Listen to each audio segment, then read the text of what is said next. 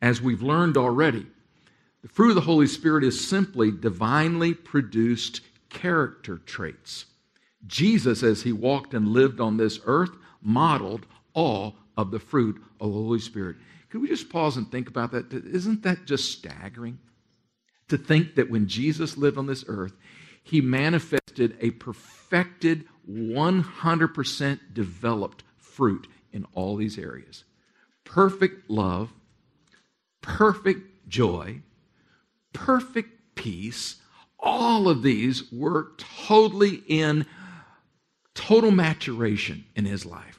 I don't know. I, I, mean, we know the sinlessness of our Savior, but when you think about it in terms of these attributes, it's just staggering to think about what it was uh, to connect and to observe the life of Jesus on this earth. The good news is that now, as God's people, those of us who've been born again and followers of Jesus, Christ comes to live in our hearts by the Holy Spirit. And as He lives in us, and as we yield to Him, He will develop these fruit of the Holy Spirit. They cannot be received by some special prayer. They are not received through some special impartation, but they are grown and they are developed. And they are developed through a partnership between you and the Spirit of God. They're not forced upon you, and they're not produced just through your own total self effort, but they are produced between a partnership, a cooperation of what the Spirit of God is working in you and your willingness to yield to that rather than to the old fleshly nature. So, as we have made our custom through this series, I'd like for us just to repeat verses 22 and 23 of Galatians 5, where we find the fruit of the Spirit listed for us in the Bible. Would you say it with me? But the Holy Spirit produces this kind of fruit in our lives love, joy, peace, patience, kindness, goodness, faith, gentleness, and self control. There is no law against such things or these things. Excellent job. You'll notice what I've highlighted on this uh, screen today, and that's because those are the two fruit that we're focusing on today kindness and goodness. First of all, let's talk a little bit about the fruit of goodness. And let me say this from the beginning. Uh, I chose these two fruit combined to teach on today because of their similarity. Most of the fruit of the Spirit are very distinct, but these two, goodness and kindness, have a lot of similarities, and hopefully I can make the distinction clear to you today. So we're going to begin by talking about goodness. First of all, what is the meaning of goodness? Goodness, the word literally here for goodness means moral excellence or inner goodness that results or produces acts of goodness. Have you ever heard someone just say, in reference to someone, it's just a good man? He's just a good man. What does that mean? Well, it could mean anything, couldn't it? But when someone usually says that's just a good man, that means there's something on the inside of that person that is just morally solid, good, and probably means it affects the way that they live and behave. That's the kind of goodness that it speaks of here. And we, and, and we find this goodness uh, spoken of in Scripture both in a positive way as well as in a negative way. For example, Jesus was said to be good when he cast the thieves and the robbers out of the temple. Yeah, she said, Oh, that was good. So the idea of goodness has not just to do with being syrupy, sweet good, it has to do with being morally good, full of integrity and moral excellence. Goodness means more than just what we think of in the natural sense. Remember, this is a spiritual fruit. It is only produced by knowing Christ and the Spirit of God developing this in us. So, what we could really say is this kind of goodness is only produced by Christians. Only true Christians can have this level of goodness, a sound goodness. Does that mean that people who are not believers can't be good in some way? No, it doesn't mean that at all. And it doesn't mean that they can't do good things. But this kind of goodness is an in depth moral excellence that results in good acts. One of them is, it, I think, a good description of the idea of goodness is integrity. What a beautiful word integrity is. Integrity simply means deciding to integrate my heart's value into my daily actions. Integrity means to have some sense of uh, soundness and goodness on the inside of me. It has to do with the inner quality of the heart. God places a very high value on integrity. Proverbs 22 and verse 6 says, Better is the poor who walks in his integrity than he who is crooked, though he be rich. In other words, God places more value on integrity than he does on financial possessions. First Chronicles 29 and verse 17 says, I know, my God, that you test the heart and are pleased with integrity. Do you know that integrity of heart is one of the things that makes God smile? When you walk in integrity, when your decisions and your judgments on a daily, on a weekly basis regarding your lifestyle, regarding your priorities, when those are made with integrity, God is pleased. We also know that in Psalm 78, verse 72, where we see a description of King David, it says, David led them, speaking of the children of Israel, he led them with integrity of heart. He shepherded them with integrity of heart. There's something about integrity that God loves for us to develop. Integrity will keep you making the right decision. How many of you know that there's a lot of opportunities in life, in our culture, to, um, let's say, uh, spend time in the gray areas? You know what I'm talking about? We know what's right, we know what's wrong, we know what's ethical, but we know, well, I could do I could do this and probably get away with it, but it might not have integrity. God wants us as his people to develop integrity. So goodness includes this idea of integrity, but it means more than that. Look at some of these scriptures.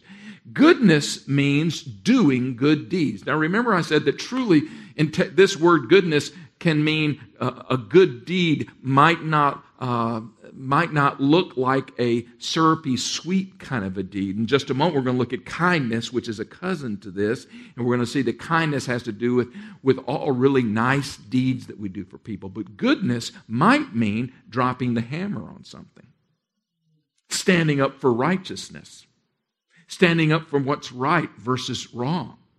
But goodness means doing good things. For example, Hebrews chapter 10, verse 24 says, Let us consider how we can stir one another, spur one another on towards love and good deeds. Galatians 6 9 tells us what? God encourages us to not become weary in doing what? In doing good. Because at the proper time, we're going to what? Reap a harvest. Doesn't the scripture tell us in 3 John, verse 11, Beloved, don't imitate what is evil, but imitate what is good. He who does good is of God. Do you see this? He who does good. This is the same word. He who does good is of God, but he who does evil has not seen God. This is not speaking of people who just do good things like you say, oh, well, the, you know, the garden club did a really good job this week. Oh, this is an inner goodness that speaks of a divine goodness. Did you know that Jesus was 100% good? Acts chapter 10, verse 38 speaks of his life, and it says that he invested his life going about with anointed by the Holy Spirit, doing good and healing all who are oppressed by the devil. By the way, I think healing people is doing good. Praying for people to be healed is part of good deeds. Now, I want to introduce you to kind of a, I don't know what to call it other than a principle. All right? So I think it's easy. I formatted it in a way that I think it's easy to remember. Good news plus good deeds equals good sense. Good news plus good deeds equals good sense. Historically speaking, there have been phases of Christianity that have swung the pendulum from one direction to the other when it comes to what is biblical responsibility. There have been seasons during particularly the evangelical movements uh, since the early 1900s where the emphasis has been totally upon all that really matters is just sharing, broadcasting, telling the good news. Now, how many of you know it's important that we tell people the good news? The good news is what? That Jesus loves them, that He died for them, that He was buried and was resurrected and lives today. And the good news is that all can be saved, all can come to Christ. Right? That's good news. Can you say amen? Y'all look a little sleepy today. Just want to make sure you're with me. All right. That's good news, right? There was a major emphasis, and, and the pendulum was strong on this just an evangelical responsibility to proclaim the good news. And I will, for one, will never back off from that. But there have also been seasons historically where the emphasis of Christianity has been more on the social aspects of the gospel, on feeding the poor, on doing things socially to take care of people's practical needs. There have been times that that has been done at the expense of sharing good news. And the emphasis has been totally upon just humanitarian efforts. So I want to make an appeal to you today, and I actually think that God is doing this in the body of Christ today. I, I am a student of what God is doing and where the Spirit of God seems to be swinging and emphasizing. And I, I, think there has, over the past uh, 10 to 20 years, begun to be a balance between a healthy understanding of us as born again believers who love Jesus and who recognize that it is our mandate and our responsibility to affect people's lives for Christ. Everybody agree with that? Okay. So, and, and in that position, how do we view the social good deeds versus the responsibility to broadcast the good news? I argue today it doesn't have to be an either or. In fact, I think the most powerful is a both and. I think we're responsible always to share good news. But how much more powerful would it be if we add to good news good deeds? good works, if we meet people's practical needs, if we minister to them, whether it be in drug rehabilitation or whether it be in feeding the poor or whether it be in, in, in affecting whatever it may be in a society and culture that needs help, there's so many needs that we're very, very aware of. And I, for one, am not really interested in the government being the source of that. I want us as the believers. I believe, I believe the government has stepped into places where the church should have been active for years. And much of it is our fault because we have not been as much light and salt as we should be. So many people will never hear your message of the good news of the cross until their physical need is satisfied. So, this is my view. This is my philosophy. Good news plus good deeds makes good sense. Good news plus good deeds makes good sense. And here's a great scripture that I think underscores the good deeds part. Matthew 5 16. Look at it carefully. Let your light so shine before men that they may see your good works and glorify your Father which is in heaven. What is the emphasis of this verse? The emphasis is not on my verbal preaching, your telling the four spiritual laws, that's important. Okay? It's important. What is the emphasis on? Good works. Let your light so shine that so that what? They may see. Not hear. This part isn't here. There's plenty of other places that emphasize the hearing. How will they know unless they hear the good news, right? The emphasis of this verse is what? So that they may see your good works. And when they see your good works, it will help to lead them to a place of glorifying the Father which is in heaven. Listen, the body of Christ, Christians, we are responsible to be light. And let our good deeds, our good works be light in darkness. We live in a dark world. We have so much to give, so much creativity, so much that we can do. Good deeds, good works makes good sense. I can't help but think about the scriptural example of Barnabas being an example of goodness. Um, Acts 11 and verse 24 tells us that Barnabas was a good man. Barnabas was a good man, full of the Holy Spirit and of faith. Do you know that many, many, many thousands of people came to Christ through Barnabas? The scripture commends him by saying, What? He was a good man. Listen, it wasn't Barnabas' great doctrine that drew people to Jesus. It wasn't his speaking style, even, that drew large crowds to Christ. It was simply what drew people to him is that he was a good man and he did good things. That's what Jesus explains to us in Matthew chapter 5 and verse 16. Goodness is something deep inside that results in doing good things.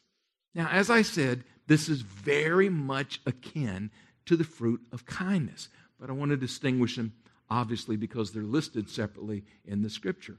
Kindness is a little bit different. Kindness simply means an approach and a, and a way of living to where you are kind to others. Kindness might have to do with words, kindness might have to do with behavior, kindness might have to do with deeds. Titus chapter 3 and verse 4 tells us that Jesus is the kindness of God. Do y'all know that Jesus was kind. He was kind. God's type of kindness is the kind that reaches out to this mean spirited world. I don't want to be negative this morning. But it doesn't take sometimes very long for you to realize that there's a lot going on in our world today that's just mean spirited. If I can, the, the flip side of kindness, there's a lot of unkindness that goes on in our world today. Do y'all know what I'm talking about? I have a brother that has special needs. He's four years younger than I am. He's in a special home in uh, Austin, Texas. Um, I remember Jimmy when we were young boys and we went to school. And we were both in elementary school at the same time, but he had learning issues and other things. He was borderline autistic. And Jimmy, uh, because of his special needs, uh, and particularly during those days, I mean, you didn't have as much understanding of special needs as you do today. It was very common, in fact, it was almost normal, that on the way home, when I was a, a young boy and would frequently just say, Jimmy, you catch up when you can, we'd walk from school back home. And I'd rush out ahead. And uh, many times I remember having to turn back, got home, where's Jimmy? He's not here. I have to turn around go back, only to find that some scoundrels in the neighborhood would have taken Jimmy, grabbed him and thrown him into the trash can in the midst of all the garbage and all that kind of stuff. So I'd have to go and rescue him from the garbage can, clean him off, take him home. And you know what I realized as a young boy? There's a lot of unkindness in the world today. There's a lot of mean spirited people. Uh, the real unfortunate thing is when Christians act unkind. That's really, really sad, isn't it? In fact, in some ways, what do you expect from someone who doesn't have Christ living in them? I mean, really, in some ways, I, I don't know how much more we can expect out of people that don't know Christ. But for Christians, listen, we have absolutely no excuse. We need to yield the development of the fruit of kindness in our lives. Do all the good you can. This is a I love this quote from John Wesley, so I just decided to put it up there for you to where you could see it. John Wesley used to teach, all of you know John Wesley is the founder of the Methodist movement. And he had a major cultural transformative impact during his day. Do all the good you can, by all the means you can, in all the ways you can, in all the places you can, to all the people you can, as long as you can. It's pretty good advice, isn't it? That's doing good. Those are acts of kindness. Does the Bible teach us other places that we should be kind? There are many scriptures. For example, one is found in Ephesians 4:32 when it says, "Be kind. Be kind and compassionate to one another, forgiving each other just as Christ in Christ God forgave you." Now, by the way, this is written to who? The church. Did you know that sometimes it's easier to be kind to someone who's not in the church than it is to a fellow believer? To someone in your church, someone that you know, and someone who's gotten on your nerves a little bit and has been a little bit annoying and irritating to you, which I know no one in this room is, is that way, but uh, other, maybe others. Do you know what I'm talking about? That's the reality of living as, bo- as brothers and sisters in the body of Christ, right? But the scripture tells us we're, we can't just get along with just being kind to people in the world, people who don't know Christ. We're also supposed, supposed to be kind to one another. That might mean when we see someone has a need, help meet it. When someone needs to be lifted up, help lift them up. Kindness. Oh, you know, if we demonstrated more kindness, we'd probably have revival. Y'all know what I'm saying? Just be more kind. Unfortunately, there has been certain segments of the, the church in general across our nation that has developed an image in the mind of some people in our society, which is anything but kind. Now, regardless of your philosophical, political, or whatever kind of views, may I just say to you, regardless of what, could we just always commit ourselves to being kind? Be kind in whatever we do. Take whatever positions and viewpoints you want. Be as engaged as you can be in society and in culture. But as we engage, be kind hearted and do kind things. James tells us, you know, James, if you ever want to get practical, read James. You just want to cut through it, go to James. James says this Suppose you see a brother or a sister who needs food or clothing, and you say, Well, goodbye, God bless you, stay warm, eat well, but then you don't give that person any food or clothing. What good does that do? Someone once said that kindness has converted more sinners than zeal, eloquence, or learning. We're all very familiar with the story of the Good Samaritan. We all know that that story illustrates for us what? What it means to be kind. We know that it was the Samaritan that he stopped and saw the need of the one that was on the side of the road, wounded, robbed, hurting. It wasn't the religious person. It wasn't the person of privilege, but it was the Samaritan. Jesus uses the Samaritan to encourage us to take care, show acts of kindness towards neighbors. Jesus ends the story of the Good Samaritan by saying this Go and do likewise. Act like the Good Samaritan. Go back and review. We don't have time this morning in Luke 10 and look at all the things that the Good Samaritan did that showed compassion and kindness. Wow, we need more of that today. There's a lot of lessons from the Good Samaritan story. Uh, we need to be responsive to people's needs. We, we need to be attentive. We need to respond with compassion and kindness. We need to always respond practically. So much that we could say. How kind are we to other people? How kind are our words and what we say to them? How kind and how we treat them, and especially how we think of them. Jesus loved sinners who wanted to change. Jesus touched the ugly, the deformed, that no one else wanted to touch. And regardless, he always showed kindness. That's the kind of mercy that God wants us to show to others. Cal Thomas, the uh, journalist, wrote this Love talked about is easily ignored, but love demonstrated is irresistible. It is true. Jesus not only talked love, but he modeled it for us. Let your light shine before men that they may see your good deeds. Very, very quickly, I'll mention these and close with two illustrations.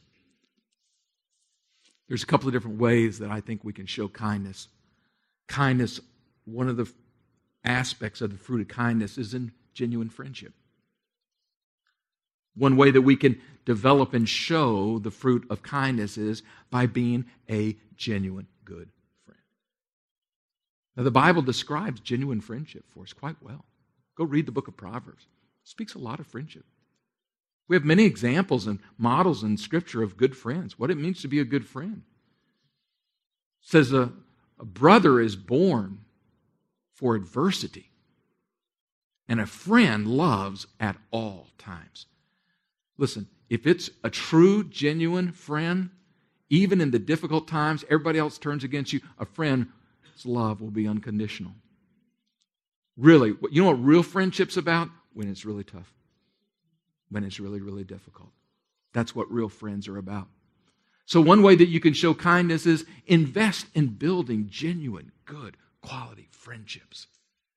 Also, by doing kind and considerate deeds by deciding to do something kind. Maybe I just challenge you that this week, would you just consider what might I do that's just kind to others?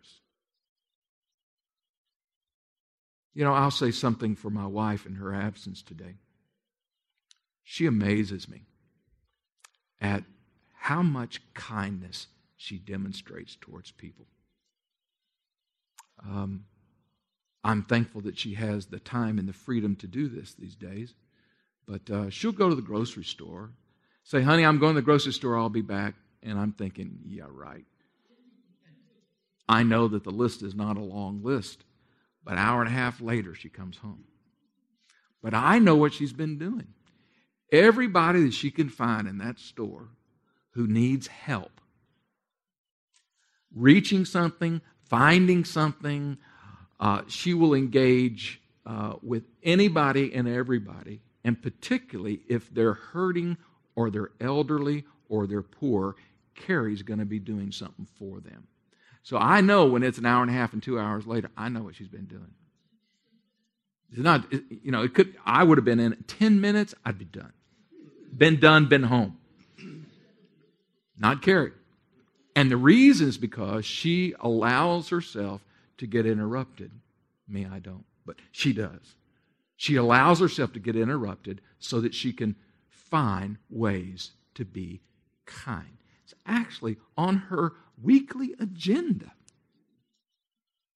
How many people can I connect with this week and show them acts of kindness? You know, there's something to be said for random acts of kindness. The people have no clue. Why are you doing that? Of course, many times those random acts of kindness open up a door that you can tell them, oh, it's God's love. it's really because of my relationship with Jesus Christ that I can do this for you. But all of us can do kind and considerate deeds. We can also show kindness simply by being good listeners. Being good listeners is a way to show kindness. And lastly, by planting seeds of the gospel. One kind deed is to plant seeds in a way that's not Bible bashing, you know, not threatening people with hell, although we believe in the reality of hell as punishment, but by showing people and planting seeds of the good news. By the way, it is good news of Jesus. Amen? I want to close with uh, two illustrations.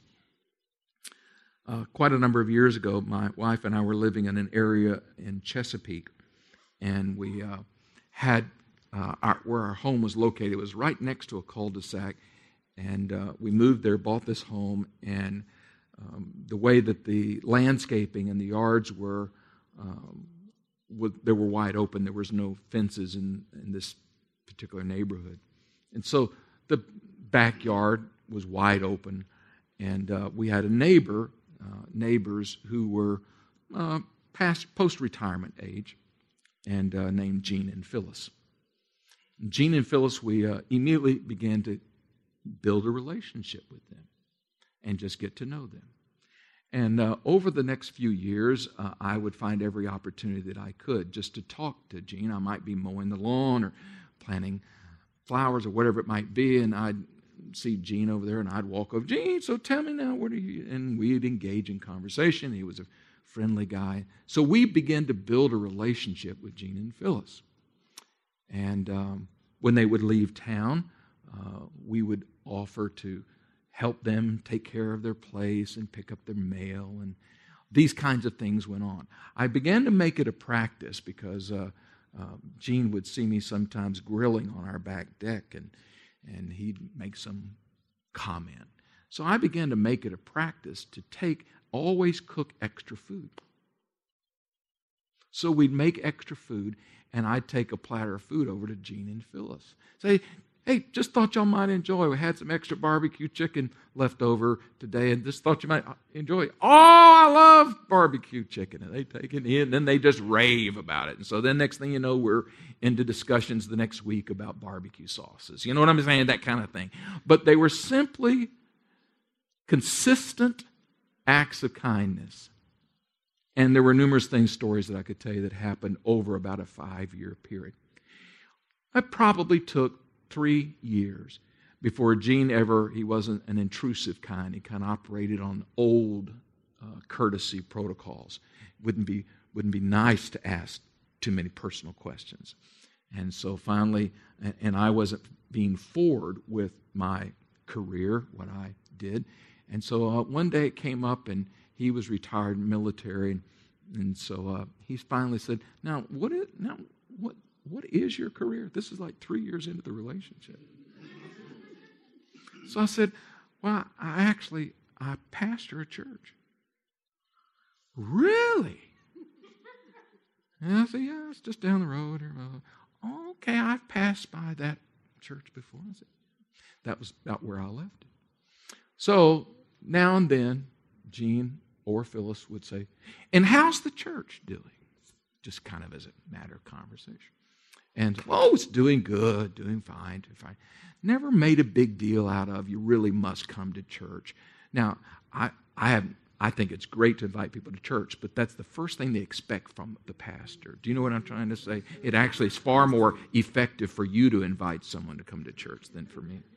So, um, I think maybe one time we had some special event or something, and I invited him. This didn't come. Fast forward, we'd probably been in relationship for, and I'd say by this point we were good friends.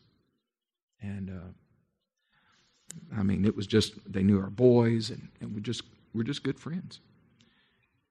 Phyllis ran over to the house in great alarm, um, and she said. Um, you, you need to help. Uh, Gene, something's wrong with Gene. I've called the ambulance.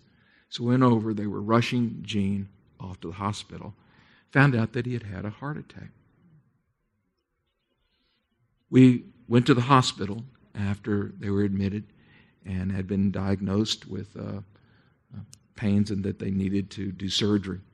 I'll never forget uh, Karen I sitting in that hospital room taking their hands and saying, You know, we've known each other for over five years. And you're getting ready to go into surgery, life threatening surgery. I've never once pressured you or made you feel obligated to know my beliefs. But I want you to hear something now. So I let actually Carrie, I said, Carrie, tell them your story. So Carrie shared her testimony, how she came to Christ, how she was an alcoholic and she had a rough past, and how she made a decision for Christ as an adult. They just stood there, sat there, just listening. Gene laying on his hospital bed. So she got through, and I said, I said, we believe that anybody can have a relationship with God and have eternal life. I don't know whether you're going to die in this surgery or whether you're going to live. We're praying you're going to live and everything's going to be fine. But wouldn't you like to go into the surgery knowing that you have eternal life, regardless of what happens? And he said, Yeah, I would. We sat there and grabbed Gene and Phyllis by the hand, and we prayed with them and led them both to Christ that day before surgery. Went through surgery. Surgery was successful. All was great, and the friendship continued. But now, Gene and Phyllis had a personal relationship with Jesus Christ. I'm convinced that part of the reason was because of kindness. It wasn't because I had bashed him over the head with three scriptures.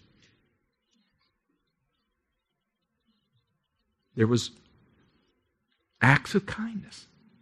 They liked us. There's nothing wrong with people just liking you because you're just good and kind. And those acts of kindness will open up amazing doors for the gospel. I close with this. This week, one of our members, I was at their home and in passing happened to mention, because we saw a neighbor across the street, happened to know that that neighbor uh, has been fighting cancer and her husband's deployed. And uh, so my friend mentioned to me, yeah, he said, you know, the other day uh, her lawn was really getting out of control, so I just went over and mowed it. Just mowed the lawn. And uh, just took care of it. And I thought to myself, there's another example. What is that? That's kindness. You see? That's kindness. That is a, an example of the fruit of the Spirit of kindness. Now, I want you to stand to your feet as I close. Thank you for belaboring my stories.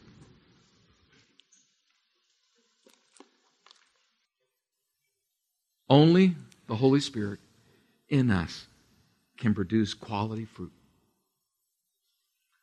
Would you just pray with me this morning and allow Him to have more control than He's ever had in your life? And I pray that you would regularly produce the fruit of goodness and kindness.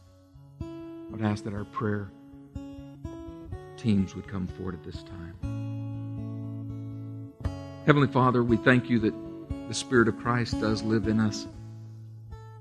And we thank you that goodness and kindness are not things that are just done by the Red Cross. It's not just done by nonprofit organizations. Goodness and kindness are fruits that belong to Christians. It is an expression of the Spirit's control of our lives. And today, Father, I pray that you would give us not only take more control of us and produce more goodness and kindness, but I pray that even you would give us ideas of how we can cooperate with showing that fruit this very week. Help us to be kind to one another within this church, beyond this church, in the community, and around the world. That we be known for acts of kindness. And that ultimately people would see that it comes from the light that shines from within. We pray this in Jesus' name.